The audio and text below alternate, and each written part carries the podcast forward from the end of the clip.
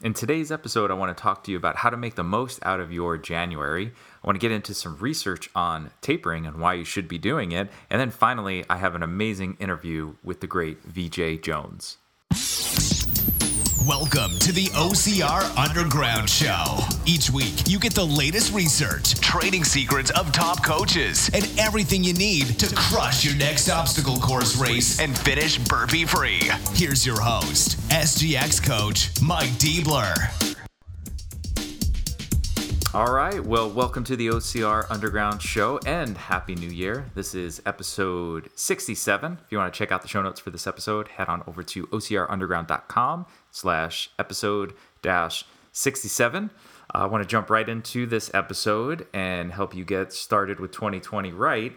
Um, but first, I do want to let you know about the sponsors that are making this show possible. The OCR Underground Show is brought to you by Venga CBD, which is CBD specifically engineered for the endurance athlete. CBD has been shown to help with a variety of things that will definitely help with your training and performance, recovery, and pain management, sleep, all sorts of great stuff. Uh, Venga CBD has zero THC and it's water soluble, so you get five times more CBD in your bloodstream than with most other hemp oils. They've been a supporter of our show, something that I personally use on a regular basis, and you can save by using code OCR Underground at checkout and get 15% off your order. I also wanted to let you know about the Handmaster Plus Grip Trainer. Uh, most of the grip training exercises you know focus on closing the hand and squeezing, which is important, but just like all parts of the body, we want to train in balance. And a lot of times when we train too much with that closing, squeezing, and crushing grip, that we develop issues like elbow tendonitis and even shoulder issues. So, uh, grip strength is obviously absolutely important for your OCR training. So make sure you're doing it right and try something out like the Handmaster Plus, which not only trains the muscles that close the hand, but opens them as well. Uh, check out more on the Handmaster Plus at handmasterplus.com.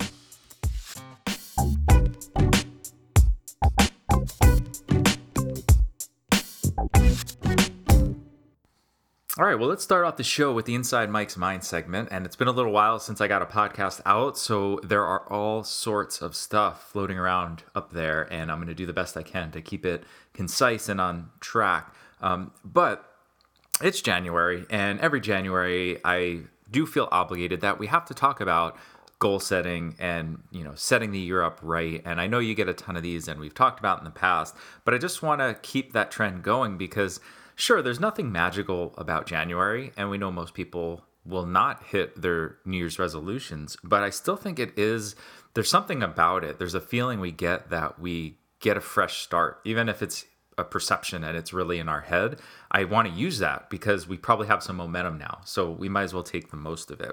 Uh, I recently shared a post on Facebook about uh, a quote I uh, uh heard in a book that I'm reading right now, Perennial Seller by Ryan Holiday, who he's written uh, quite a few books. Like The Obstacle is the Way is probably one of the more well-known ones, and um, uh, and a few other ones. But and it was uh, a quote he quoted uh, about uh, the idea of being the verb, not the noun. And I just this really hit home for me, and it's easy for us to say I want to be something. I, uh, you know, I, in my post I said I'm I'm not a Spartan because people just say they're a Spartan. It's like, well, what does that mean? Um, and it's this idea of I'm instead going to be the actions uh, uh, that are required in order to be that person or that thing, right? It's like looking at, hey, everybody wants to be, or probably growing up, the, a professional athlete or something along those lines, or an actor or whatever it might be and the idea of that sounds cool, but what about all of the work and dedication and sacrifice that it's going to take in order to get to that end result? That's when people are kind of turned off and like, well, maybe I don't really want to do that. So instead of thinking about that uh, that thing that you want to become, think you are a series of actions that will lead to that end result. So hopefully that makes sense, but that's how I want you to start thinking for this year. Like, what are the actions that you need to take to ultimately hit whatever goal that you might be trying to reach? And uh, to, but- to butcher a few more quotes, um, you've probably heard of both of these, but um, I think it's Einstein um, or some other very smart person, and I'm, I'm probably going to say these wrong, but you'll get the idea and their whole idea of insanity, right? Insanity is, you know, doing the same thing over and over and expecting different results. And that's probably what most people do every year, right? We we want something, we want to hit some goal, yet we don't really do anything different. We just keep doing the same things we're doing. Maybe we just try them a little bit harder and it really just it's the same stuff over and over again and we're just going to keep going in, in cycles and not really making any major breakthroughs and that's really what we want to focus on um, or the idea of you know the same level of thinking that got you into a problem won't get you out and it's that same concept of what are you going to do differently what are you going to change in order to be different and that's that's really what i wanted to talk about where hopefully helping you make some changes, right? So this year, if we really want it to be different, you have to be different. You can't be the same person that you ended 2019 with. You you have to evolve, and that's what we are going to focus on. And I'm specifically going to be talking about your training goals, but uh, hopefully you take this on other parts of your life and. Um, you know whether it be relationship financial you know all the big goals that people have and just think how are you really going to change in order to get there um, I wrote or I contributed to an article that was um, uh, published on Spartan, and I'll put a link in the show notes so you can see it was myself and Joe DeSena putting some things that you kind of you sh- you know you should be doing in 2020, and um, I'll, I'll let you read the whole article. Um, but a couple of things that I put were number one, you know, tear somebody else off the couch. You know, that's kind of the whole mission behind Spartan, and it's probably you know whether it's Spartan race or another obstacle course race or just this idea in general of doing these races uh, has probably impacted your life in some positive way. So it's always cool to get other people to help you. And the cool thing is when you have another person on board, you now have built-in support whether it's you supporting them or them supporting you. Uh, but that is that social support is going to be a huge impact uh, for yourself. So you're helping somebody else, but actually it's a little selfish too because they're probably going to help you even if they're just getting started because you're um, going to support each other. Uh, another thing I put on there is challenge yourself this year. This is really how you get better. Uh, you have to do something that's going to make you uncomfortable. That's kind of the whole idea behind these races. So, you know, maybe running elite if you've been doing age group or maybe doing age group if you've been doing open open heats uh, or whatever it might be so find a way to get out of your comfort zone to push you a little bit that's really what's going to make you better uh, and then the other things that i contributed to this were kind of about assessing yourself you know where are you where are you at right now if you really know where you are now you can really understand what you need to do to get better most people are just going to focus on the things they like to do. If you like strength training, that's probably going to be the bulk of your training. If you like running, that's probably going to be the bulk of your running. Now, I think both are important, but certain people need to focus on certain things. So there's a few areas that I think you should really be looking at. For example, uh, your movement if you don't move well, how are you ever going to get stronger? How are you ever going to get faster? You won't. You're just going to compensate and lead to an injury or some other issue, or, or really just going to be stuck and plateaued. So I, have mentioned it before, but I'm a big fan of the functional movement screen. Go to functionalmovement.com, type in your area, and you can find somebody to screen you in that area to really look at what's your baseline? How well do you move? Is that our biggest priority, right? Because if you don't move well, I don't really even want to worry about strength yet.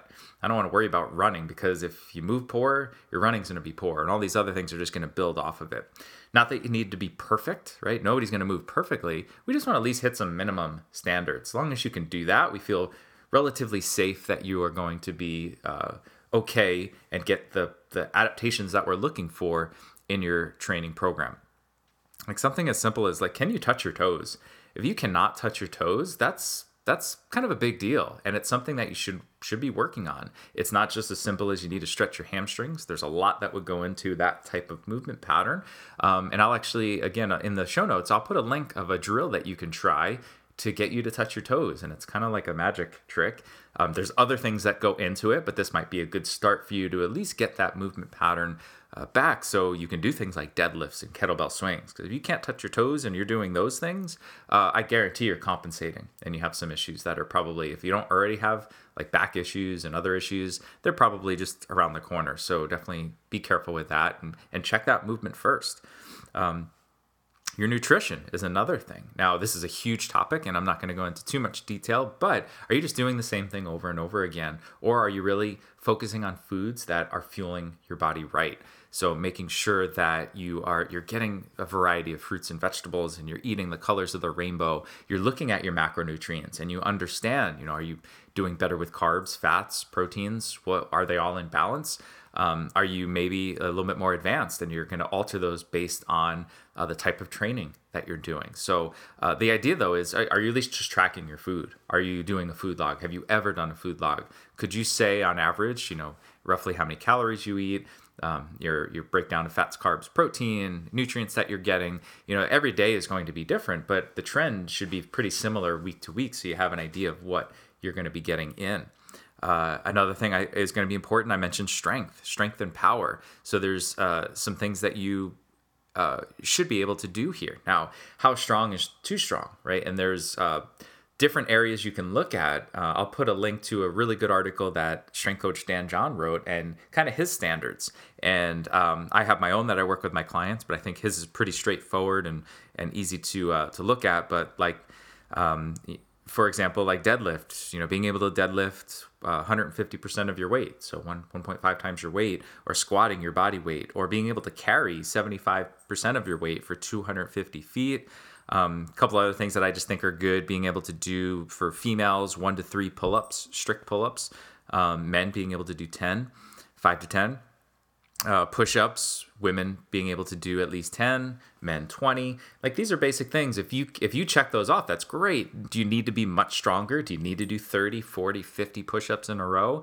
You know now we're just kind of seeing well what specifically do you need? Um, but there gets to a point where now we're just trying to maintain and let's focus on some other areas uh, and then one final thing is just your aerobic health um, like have you ever done a VO2 max testing and just again gotten that baseline? I think yes, it costs some money and it's a little bit of work to get it done, but uh, it, it is a great way to give a good overall idea of what your aerobic capacity and your aerobic health is. Uh, so doing a VO2 max testing would be a great thing to do. Uh, if you don't want to go route that go that route, you can do some simple things like your resting heart rate. I've always been a big proponent of just testing something like your your heart rate or even your HRV if you're a little bit more advanced. But a simple heart rate test is a great way to look at how efficient uh, your heart is. So if you wake up every morning and take your heart rate and it's important. You need you can't go off of one number. We need a trend. So you need to do this for about a week and then you have your baseline and then you can go from there. Um, you should have a resting heart rate under 60 beats per minute. If you don't that's a sign that your aerobic health is probably not where it should be and this is where you should be working on your priority. Um, or where your priority should be. So, really simple. You just check your heart rate every morning. Is it under 60? Hopefully, the trending uh, is going that way. And then you at least have a baseline. So, now you can use that to help you determine maybe when you're extra stressed, if you see it increasing. Um, more than it should? Are you getting sick? Whatever it might be. So it tells you a lot of really good information, not just about your aerobic health, but super simple thing you can do there. Uh, the other thing is your recovery heart rate. So what you do is you can do something like uh, some type of uh, aerobic bout of exercise. So around seven minutes or so could be like. Um, you know, a mile or an assault bike sprint or, or bird burst or whatever it might be, but something to get your heart rate up kind of as hard as you can go, but for a few minutes. So it's not like a an interval where you're sprinting for 30 seconds. We need to look more at your aerobic capacity. So we need something going for about five to 10 minutes. Uh, and then you stop and you see how high your heart rate was at the start or, or when you stopped running or biking or whatever it might have been. And then you're going to time for uh, a minute, and you should see at least uh, a 30 beat per minute recovery in that first minute and about 50 beats per minute in that second one. So um, that's another simple way. Again, just looking at your your aerobic conditioning, your fitness level, and and and those are kind of minimum numbers. It probably should be higher than that, but that's at least a good starting point to get a baseline. Uh, so if you know you're not hitting those numbers, you have some serious things that you need to work on. If you're close, I probably still would work on those. But uh, those are simple ways that we can look at your aerobic fitness. So I know I, I, went kind of fast through these, but I hope this gives you some ideas or at least get you thinking about your program for this year a little bit different because I want you to maximize uh, not just January, but for the rest of the year. So, uh, doing what you've always done is going to get you exactly where you are right now. And you just have to keep that in mind. And just by trying to push harder doesn't necessarily get you better unless you're pushing harder in the right places. And I think if you don't look at these different components, you're going to have a really hard time knowing where to spend the bulk of your your effort. So if you are not a runner, we could probably guess it's it's going to be in that aerobic area. Uh, if you've been doing like bodybuilding workouts and or you, you sit a lot during the day, it, it, it could be like movement because you know, like I said, you can't touch your toes or you just can't you can't move the way you're supposed to. So uh, this will give you an idea of where you should should focus. So that's my goal for you. I, I hate to push a goal on you, but if uh, you want to really make the most of this year, use this month, use January to really find out your weakness and see where you can make the biggest impact in your training.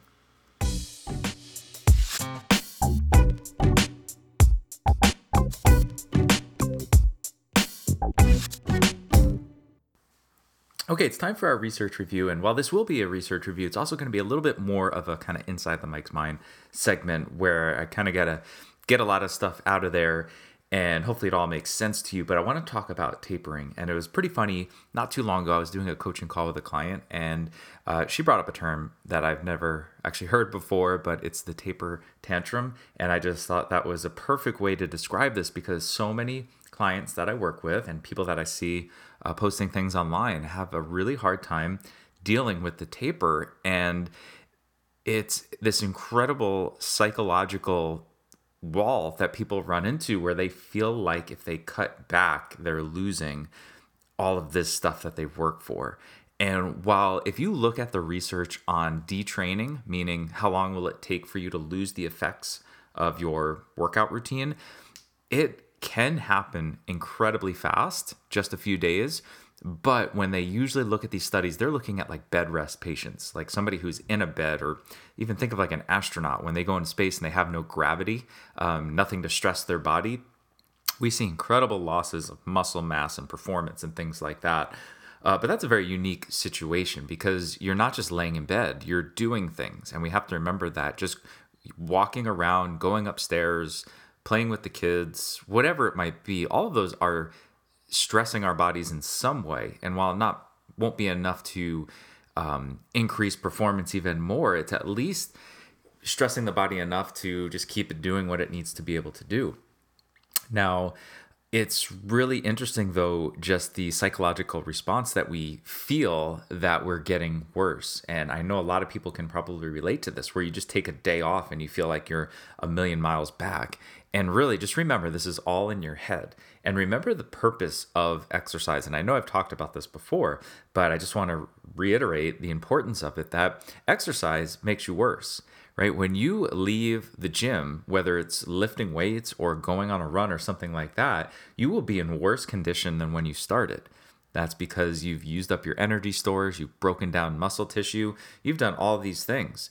Try going to run a race right after doing like super heavy squats and deadlifts and lunges and things like that while you may be able to do it it's not going to be your best race.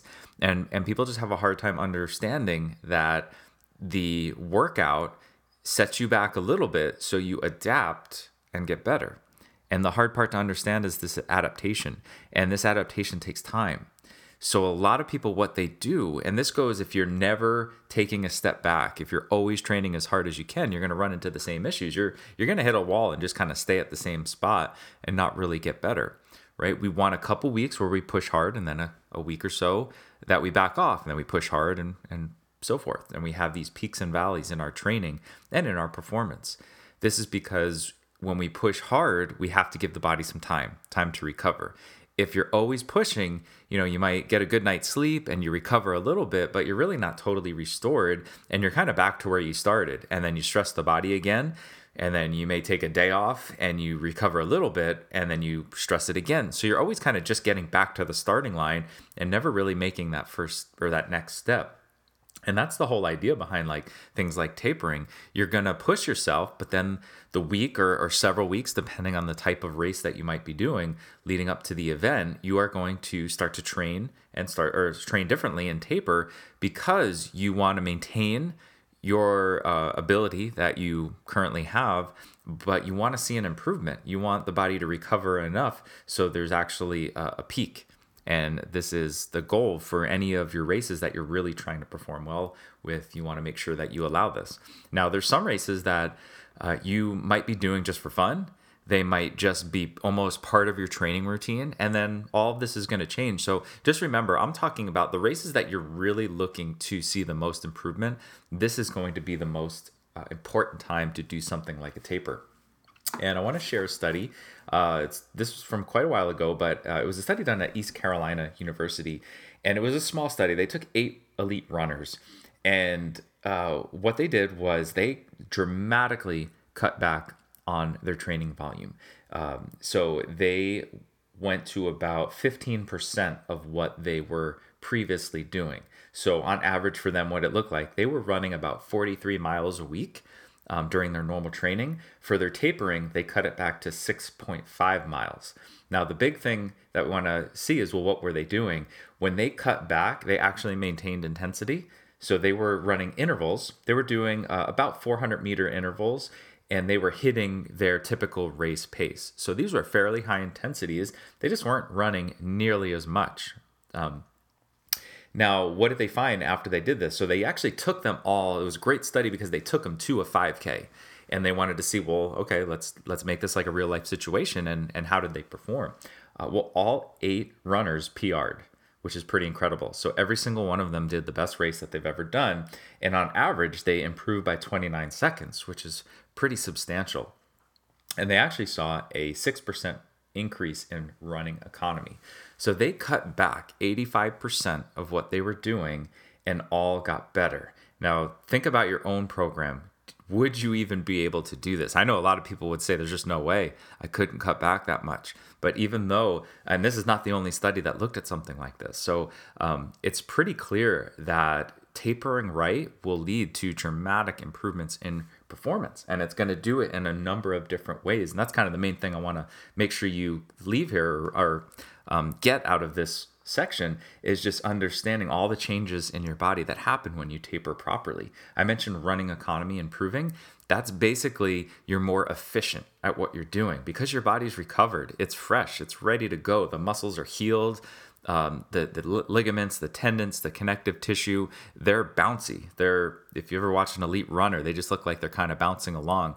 If if your muscles are have those little micro tears from constantly training and working out, they're not going to be as elastic as that. So um, that increase in running economy goes a long way because one, it's going to make you feel like you're going uh, it's going to feel easier at the same intensity so you don't even feel like you're pushing as hard even though you're running even faster and you're going to be using less energy because you're more economical. So you're not going to be burning through your fuel as fast, which means you're going to last for longer. And, and, a lot of research on tapering has shown the increase in time to exhaustion, where they basically just have people go as hard as they can for as long as they can and time how long it takes for them to just quit.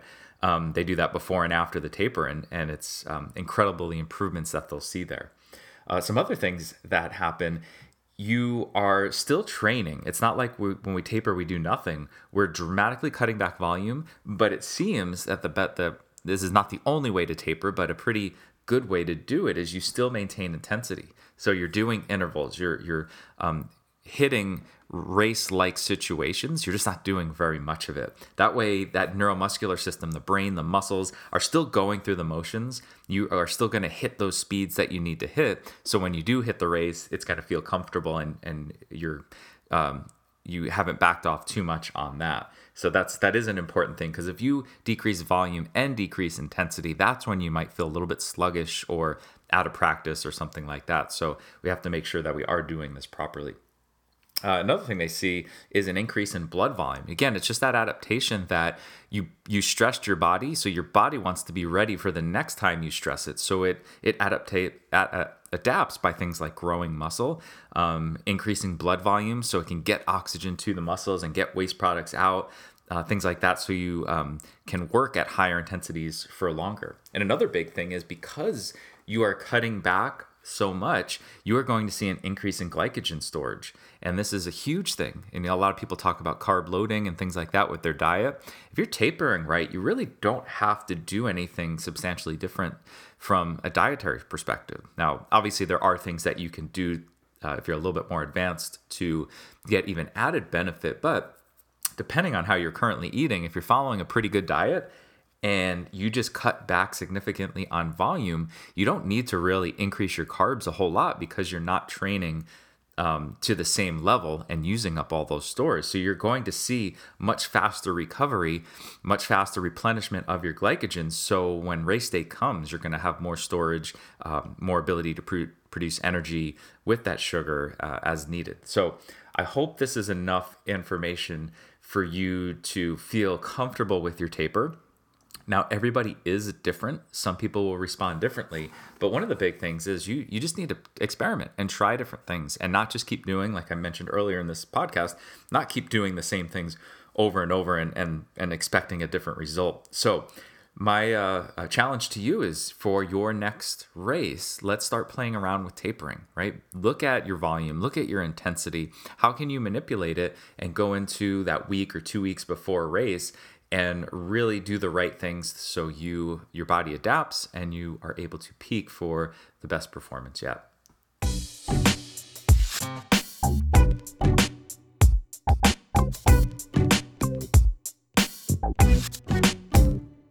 All right, guys, it's time for this episode's interview. And as always, I have an awesome guest that I know you guys are going to love. Um, this guest of mine has had quite a bit of success in the OCR uh, sport, I can read some of his stats um, going back to last January. Uh, SoCal Spartan Super, first place men's elite. SoCal Spartan Sprint, first place men's elite. Arizona Spartan Sprint, first place men's elite. Arizona Spartan Super, First place men's elite. I can keep going. In fact, uh, I see lots of first places on here. Um, it wasn't until April that you unfortunately took second place, but lots of more first places. Of course, you probably know who I'm talking about. I have on Veejay Jones. Veejay, how you doing today?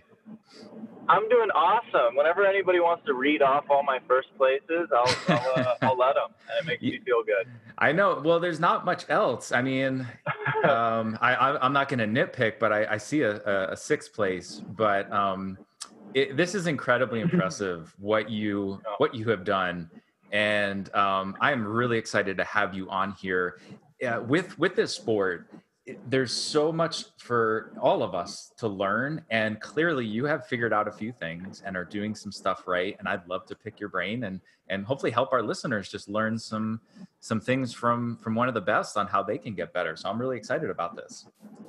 I'm excited too. I'll i'll help where i can and i'll give you a little glimpse into uh into what i do. Awesome. So let's well let's you know back up a little and start um you are uh, I'm, I'm going to say you're young uh, you, I believe you were the youngest ever to win a Spartan race. That's correct, right? Yes, I still hold that. Um, awesome. There's, I know there's some kids that are going to be coming for that. The kids that are getting in the kids race these days are amazing. They are. Um, but yeah, I won my first race when I was 16. That was back in 2015. 2015. Um, yeah, it was my second Spartan race.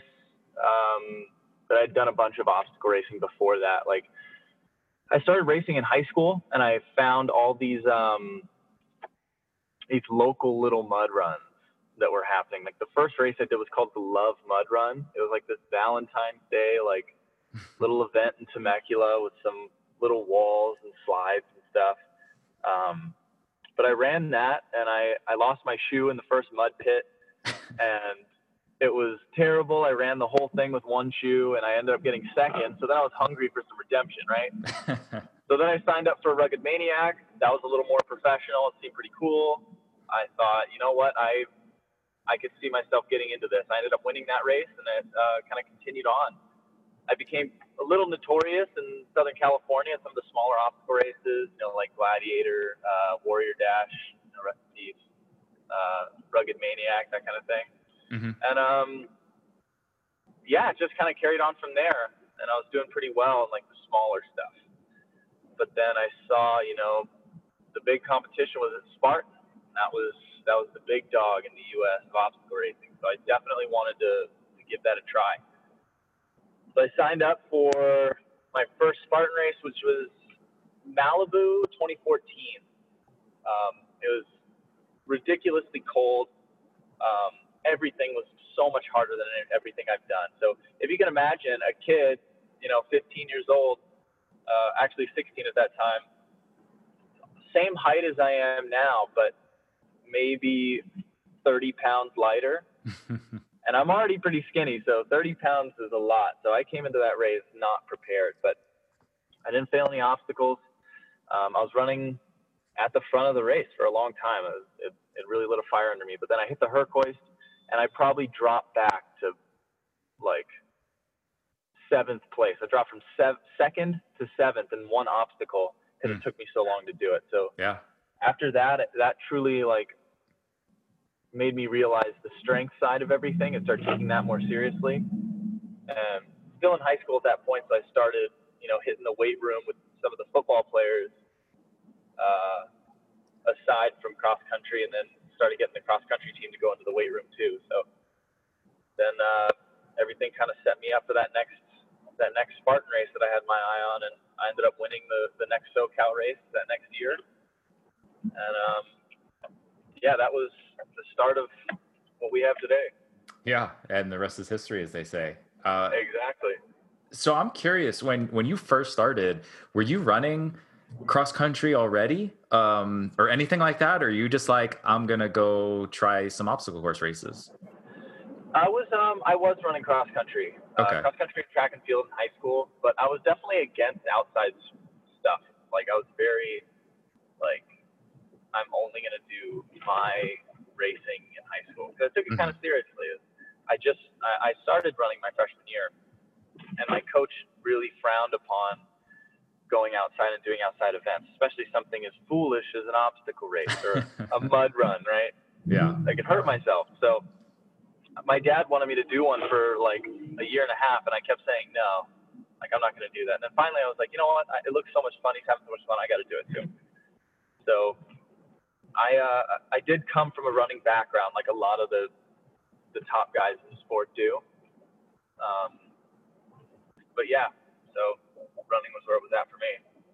Gotcha. And then, so it, it, it sounds like you you uh, you know, like you said, you understood the importance of strength. Um, obviously, having having that running background is going to be a huge advantage there. But like you said, a lot of these obstacles, um, if you don't have that strength, that it's going to really set you back. So, um, did you kind of make that a priority that after that race that you just you had to put on some muscle, you had to get some strength if you really wanted to be uh, as successful as you are now? Yeah, I mean, it was kind of the rest of the race I was doing like rugged maniac and stuff. They don't really require that much strength. If You got the strength, to, you know, make it across the monkey bars, you're gonna be just fine. Like mm-hmm. nothing was really that challenging. I mean, I I was so weak to the point where we had to carry like a cinder block at one point It was like a little 20 pound cinder block for like mm-hmm. a little loop, and I, it crushed me. I was so tired after that. So, yeah, I definitely put a lot more priority on building strength. Um, but yeah, I didn't I didn't see it as building muscle, like getting like you know big and bulky. I just thought of it as getting stronger. So that was my outlook on everything: getting strong enough to do what I needed to do, but then um, not getting caught up in putting on too much muscle or anything and that's uh, that's been a real like good outlook for me because then that helps you build like a strength to weight ratio that is really key in obstacle racing. When you start putting on too much, it, it starts slowing you down. So, um, so yeah. Yeah, I, I I love that you bring that up because I know when you talk to um, a lot of just uh, traditional runners, marathon, half marathon, even triathletes, they right. almost frown upon strength training because of exactly what you said. Like, I don't want to get bulky. I don't want to um, beef up and build these big muscles because they kind of look at bodybuilders and say, like, well, that's what happens when you lift weights. But, yeah. you know, sure, if you train like a bodybuilder and eat a ton of protein and food and all that, you, you will get these really big muscles. But that that's one path you can go. But like you said, it's it's strength training. It's you know, not that you know, building a little bit of muscle is bad. Like that's always good too. But it's really they're Right. different things, right? You can you have those guys that are just pound for pound like super strong. They're not the biggest guy, Right. but they know how to use every inch of muscle that they have.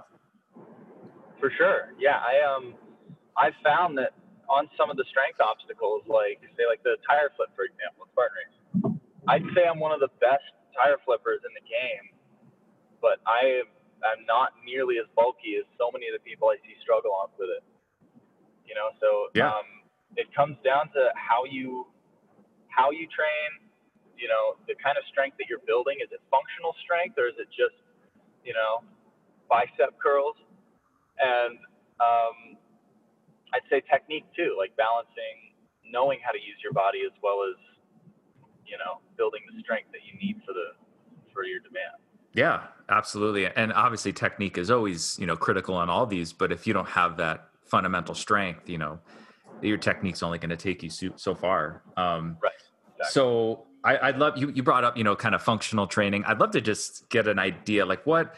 I know this is kind of a hard question to answer, but like, what would typical training look like for you? Uh, if we just, if just staying with like strength training, like what, what would it typically involve? Um, if we're just looking at strength training, I don't spend a ton of time during the week doing that. I it's more maintenance type stuff. Um, Mhm. In the off season, I want to build more strength, so I, I tend to work out like you know three four times a week. When in the middle of season, like say we're I'm getting ready for a race, I'm tuning up, I'm doing like two maybe three strength training sessions a week, and they're Mhm. usually in an AMRAP setting. So I'll do like 20 minutes, as many rounds as possible of four or five like functional movements.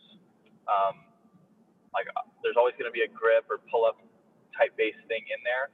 Um, I built a pegboard in my garage, and then I also built a rig in my backyard. So those are always getting utilized Mm-hmm. and then um, like a barbell movement can be in there that's you know good functional strength but then also um, like cardiovascularly challenging like say like power cleans something like that so one of the workouts i was doing a lot um, earlier in the year when i was having a lot of success was i was doing a 20 minute amrap or five rounds, whichever took longer. So if I went over the 20 minutes on my five rounds, I'd just keep going. It was, I believe, 10 or 12 pull ups into five power cleans. They were probably like 135 with the weight there. And then I would go into picking up my sandbag, sandbag over the shoulder, 75 pound sandbag, and then um, I think I was doing kettlebell swings, or I would do a single arm overhead press with it, and that's a, like a 50 pound dumbbell or something like that. Mm-hmm. And then I would do um, like toes to bar Cool. at the end, and I would just do that on a loop and get my heart rate like skyrocketing high, but then learn how to utilize the strength that I'm trying to build Nice. while you're just gassed. Yeah. So almost Well- kind of a CrossFit style thing, just a lighter weight, and then yeah, Yeah, because I mean, you only need to be, you know, strength to a point is no longer beneficial. So it's right, you don't need to be a power lifter to be successful. You just need to be strong enough. Um, exactly. and and I like you know, and I like the fact that you had a purpose behind all these exercises, right? So they're all functional, but even more so, you kind of you want to cover grip, you want to cover something that's explosive, something that's going to get your heart rate up, you know, and that's I think goes a Mhm. long way when you're not just throwing like five random exercises that have you know you might get lucky in that they're good for you, but you have a purpose behind all of that, which is awesome. Yeah, I try to I try to get bang for my buck. Like I'm a I'm a young athlete, so I, I can't sustain as much like volume as a lot of the other like older athletes in the sport right now. hmm Like they can they can put in so many hours during the week and maintain that. Like I I start breaking down if I do that too much, just because I don't have the endurance background. So that even goes that that like bang for your buck even goes over into my running too. Like finding what is going to improve my fitness the best in the shortest amount of time. So I, I always look towards that like mentality in my training.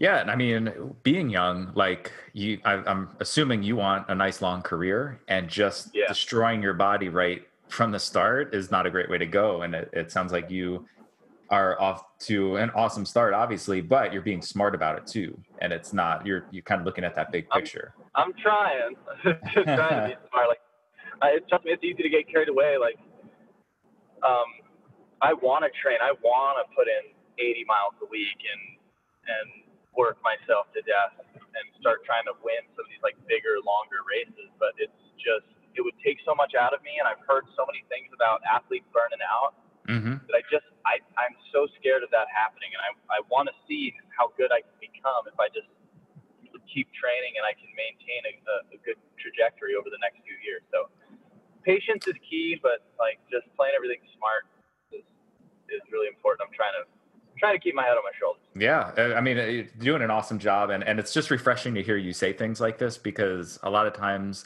not just younger, older too, um, people like they start to look at the goal of the workout is to destroy you and it's yeah. we have to remember like there's a time and place to really like push it and and just beat yourself down but a lot of times like or most really the whole point of a workout is to get you better in some capacity and um yeah, sure.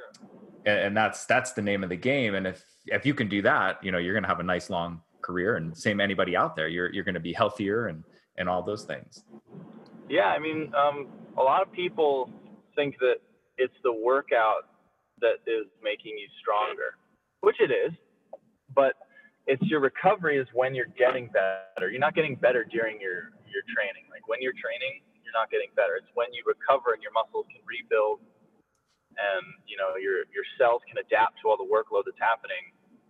That's when you're getting stronger. So when people like shortcut their recovery. They have this no off days mentality when they all they like I got to do this workout today, even though you're already destroyed. That's when people fall apart. People just don't understand that. You know, if you need an extra day off, take it. You're going to be faster and stronger and better for it. And that's awesome advice. And and I, I work with clients that uh, I hope they're listening because that's hmm. so hard to understand that it, a day off or an extra day off or two days off actually will get you better versus digging that hole a little bit deeper. Um, mm So, actually, since we're on this topic, uh, one thing I, I, did want to talk to you about is recovery. And um, I'd love to just get some of your things that you might do, you know, other than a rest day, or maybe some things that you do on an off day to help just enhance your recovery so you're getting better results.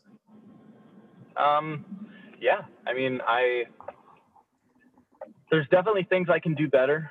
Things all of us can probably do better, but um, yeah, I mean, as far as just recovery, taking time off, taking care of my body, like um, I wish I could do massage more often. That's been like an amazing thing. So I do kind of self massage and myofascial release, mm-hmm. like foam rolling. Um, I try to stay on top of some like stability and mobility exercises just so um, in my training, I'm not like imbalanced or overworking the wrong muscles and stuff. So mm-hmm. on recovery days, easy days, that's when I try to, you know, do skill work or, um, you know, like mobility and stability exercises as well. And then, um, yeah, supplementation, you know, um, drinking protein shakes, you know, endurance athletes can do that too. It's not just for, you know, meatheads. So, I'm on that train. Um, and then yeah, di- different supplements like taking CBD every day. That's been amazing for me. Um, every, I've been on the CBD train for you know a couple years, um, trying different things. Um, recently, I discovered Venga, and I ended up partnering with them, which was amazing. Um, which their their product was just so much above everything else, just quality wise and how well and instantly it works.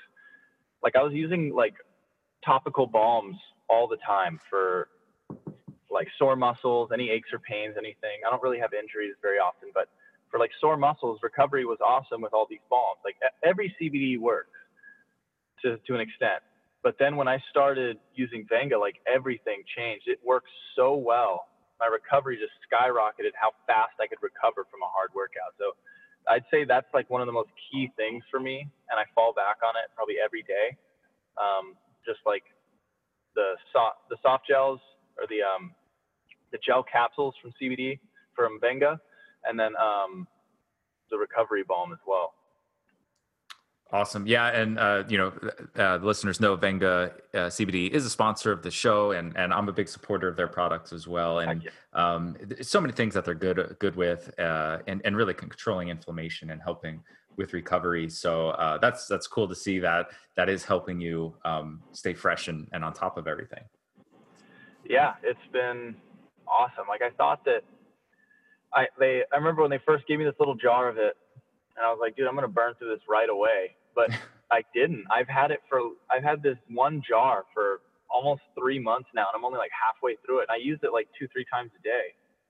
So that's been like amazing. How you don't need that much, but the effect it has is just huge. Absolutely. So I've been stoked on it. It's cool. been working amazing. Nice. So, uh, kind of to build off of this, you you kind of talked about, um, you know, with strength training and um, and even running how you're you're cycling your your workouts like um you know yeah you have an in season you have an off season you're period, right. periodizing your your plan. Um I, I think that's a concept that a lot of people struggle with. It's they want to go hard all the time. They want to do the best they can all the time. And um, i just love to get your take on you know why why you do it this way and obviously you're still doing well year round. It's and i think that's the mistake people think is that you're because it's not like a typical sport where there's a season you know like it's baseball season or it's basketball season and the championship is here. Um, there's races all year but um, how do you organize your your season and and program that way? Um, well i've started um, giving races different values like, so uh, throwback to Venga right now, they make this full year calendar that you can get that every month and every day is laid out on one big sheet. And I use that like right now for scheduling for 2020. And I've written down all the races that I'm interested in um, and where like the big races are and the ones that mean the most. So I give them like an A, B, or C scale. Like A races are like the big ones, the ones that I need to be really fit for, the ones that I'm going to train the hardest for. B races are kind of in the middle, things I want to do well at, but not as important. And C races are races that I don't necessarily have to train for. I'm just going to kind of show up and I might only be running like 15, 20 miles a week at that point, but I'm okay to race that. And uh, whatever happens, happens. So based on the structure of the year, where the A races lie, that's how I'm going to structure my training around those things. Because, you know, I can't maintain the same volume and intensity the whole year, it's just going to break down and your body's just not going to handle it. So, for example, this year, like 2019, my first big race of the year was the Alabama National Series race, which was in March. So, earlier in the year, I pretty much started training like halfway through December, like right about this time. Mm-hmm. Um, just started doing a lot of aerobic, lower heart rate running with like one day of intensity a week, like a track workout or something that wasn't too much, like some 400, some repeats. And then my two days a week of strength training, like dedicated strength training. Um, and that was it. I was just like being patient, putting in the time uh, building that more aerobic side of my fitness. And there were some like B level races earlier in the year, some some local Spartans that I showed up to, like the SoCal races that you mentioned earlier, the Arizona race, the Las Vegas race. So those were just kind of races to test how my fitness was building um, going into that U.S. National Series race, which is the main goal. So my mileage built as I got closer to that race. The intensity came up, so it wasn't just one day of intensity. There'd be two days of you know intervals or threshold workouts where I'm really using my speed. And um, yeah, so as I get over over to that Alabama race, my mileage was high, my intensity was high, and I was really prepping and going all into that race. Tapered off, did the race, won it, was great. And then for those next two months, I would maintain that level of work because you can maintain like a really high level of fitness for a while before you have to come back down again. So I, I maintained it through, you know, the Seattle race, which was later on, and then started coming back down um, kind of in the middle of the year around that like May, June time. Because mm-hmm. those races, like mountainous races, I'm still like getting better. Um, I'm still getting better at running, you know, uphill and climbing these mountains. Like like rolling hills, I'm getting good at, but um, just having that endurance to just climb and climb and climb and still finding it. So those races, I didn't put as much value on, mm-hmm. and I I trained down a little bit. But my real big A race for this year was the North American OCR Championship. Mm-hmm. So looking in that in August, I wanted to come down, give my body like a mild rest. It wasn't like an off season by any means. I was still running hard, but it just wasn't quite as much intensity, not quite as much mileage. Just something that my body could maintain easier. And then start ramping things back up, going towards the uh, the North American Championships, and um, I ended up doing pretty well there too. So, yeah, I mean, yeah. it's there. There's I mean, I could go really deeply into, you know, mm-hmm, um, mm-hmm. you know, capacity training and utilization training and how those two coincide and how to structure all of that. If you want to, we can, but um, I mean, there's tons of information on aerobic versus anaerobic training and, and how much to do and when to do it. Yeah, no, I, I think you know what you said is great, and and we've talked about uh, some of those things uh, on the podcast before. So it's always great to hear people being as successful as you are restate the benefits of when aerobic training is important, when anaerobic training and capacity training is important, and how how you utilize that to have the success that you're having. Yeah, I mean, uh, if you talk to any of the top athletes in the sport, everything um, they understand what their work is doing, mm-hmm. and I feel like that's really key. Like if if anyone that's listening, you know, wants to take what they're doing seriously and wants to actually improve, like educate yourself. You know, read read stuff online, buy a you know a book, Jack Daniels Running or Training for the Uphill Athlete. All those all those books will break down what different training does for your body, and the more that you understand it, the better that you can implement it for yourself. Most people run, but they don't understand why they're doing what they're doing. It's just like teaching when I was learning how to drive stick. I was just doing what my dad was telling me to do, but I didn't understand why I was pushing the clutch. I just knew that that's what was supposed to happen. So it took me forever to learn. But when I started educating myself on it, understanding why I had to do it, I drove, I, I understood it and I learned it almost immediately. And I was able to drive just fine. So I'd say the same thing applies here when you're building a training program. If you don't know why you're doing a long run or why you're going to do intervals, it's your training is just not going to be right and your recovery is not going to be right, you're not going to get very good results. So just educate yourself, understand what you're doing, and everything will come together. Yeah, I, I, mean, 100%. And I was in the same boat when I first started running. It was, well, you go out and you run as far as you can, as hard as you can, every single run, and you get better. And well, you will to a point. Um, more you just get better at dealing with the discomfort than necessarily getting better. Uh, once you yeah. understand like the purpose behind all these runs, like that's when you see such uh, real progress. And and I and I'm sure you'll agree that like things get easier. Like it's just mm-hmm. like I, actually I'm I'm curious if you know off the top of your head. I would love to know like what pace would you be at for an aerobic run for you?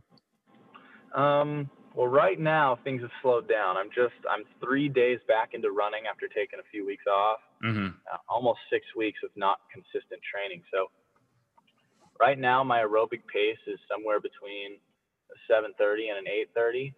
Okay, that's that, that's pretty consistent. Like okay, dur- during the season, if I'm like in really good shape, it can even drop down into like from like anywhere from six flat to a 7:30.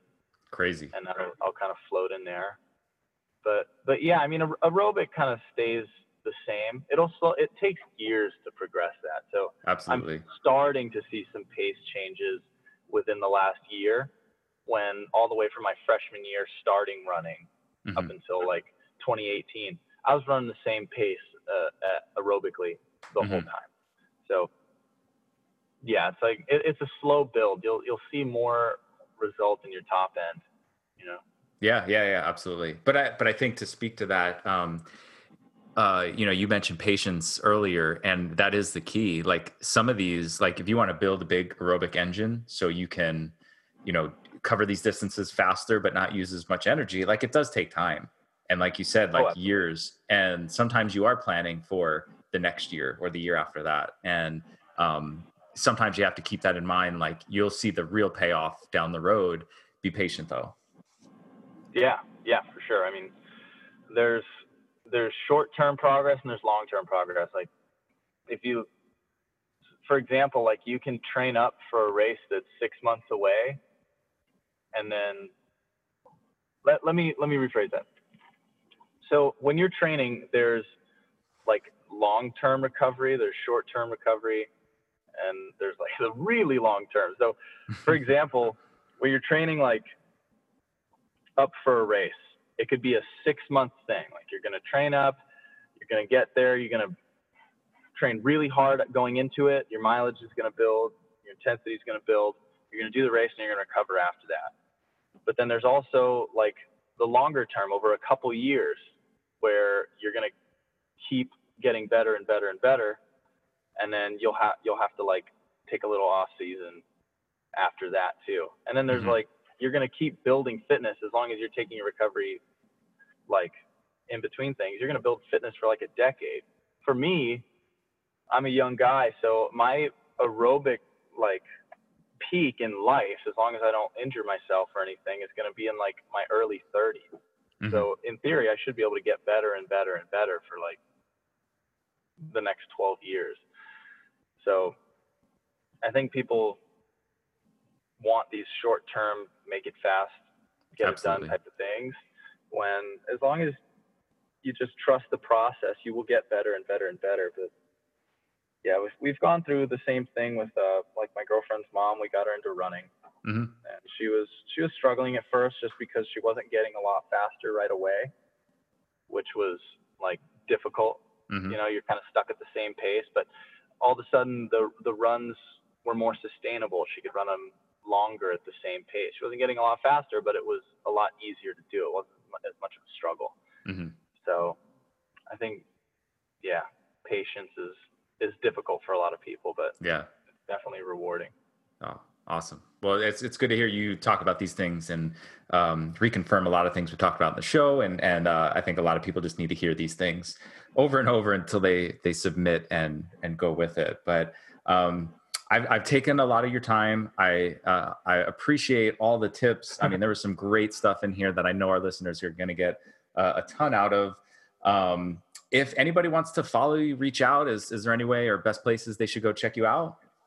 Yeah, I mean, um, Instagram is the way, the truth, and the life today. so, yeah, I'm Veejay Jones on Instagram. You'll find me. Um, pretty easy. I'm on Facebook too, but I'm never on there. That's kind of gotcha. like like stay in touch with my family. I think. Mm-hmm. But uh, yeah, Instagram, I'm on there. Check it out. Uh, anybody ever has questions, I, I love responding to people and talk, interacting with folks. So awesome. Feel free. Well, I, I appreciate usually that. When I have more, usually when I have more time to think about what I'm going to say, I sound smarter. So if you message me, I'll probably have a great response. no, you sounded awesome. And I will definitely put links in our show notes to this episode uh, for Instagram and, and really anything that we talked about so people can uh, hopefully do their own research and, and just get smarter about uh, how they train. So, Veejay, thanks so much for coming on today. Yeah, thanks for having me, man. This is awesome. All right, well, that's going to do it. Episode 67 of the OCR Underground Show. As always, thank you so much for tuning in and trusting me to provide you with some good quality information to help you train a little bit smarter for your next OCR.